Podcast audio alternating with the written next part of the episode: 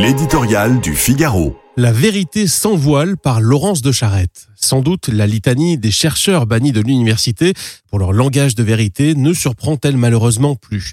La pusillanimité de la Sorbonne devant la conférence de l'anthropologue Florence Bergeau-Blacker sur l'entrisme des frères musulmans illustre par trop parfaitement le propos même de l'auteur dans son dernier ouvrage, Le frérisme et ses réseaux, l'enquête préfacée par Gilles Kepel.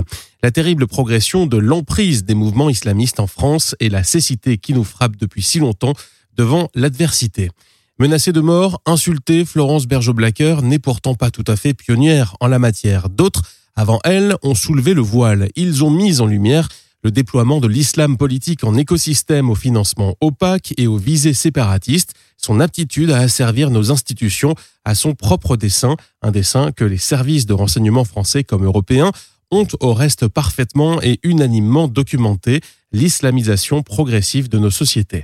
Et pourtant, il faut encore constater que le double discours, technique plus spécifique mais identifié des frères musulmans, et la victimisation dont se repaît le fondamentalisme atteignent toujours mieux leur but.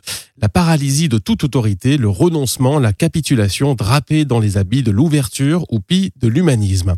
La réislamisation des nouvelles générations et la montée du communautarisme qui menace aujourd'hui l'universalisme républicain ont prospéré avec la coupable complicité de l'islamo-gauchisme et dans le déni des autorités, volontiers généreuses avec des associations dont elles se gardent, par crainte du fameux procès en islamophobie, de chercher de véritables intentions.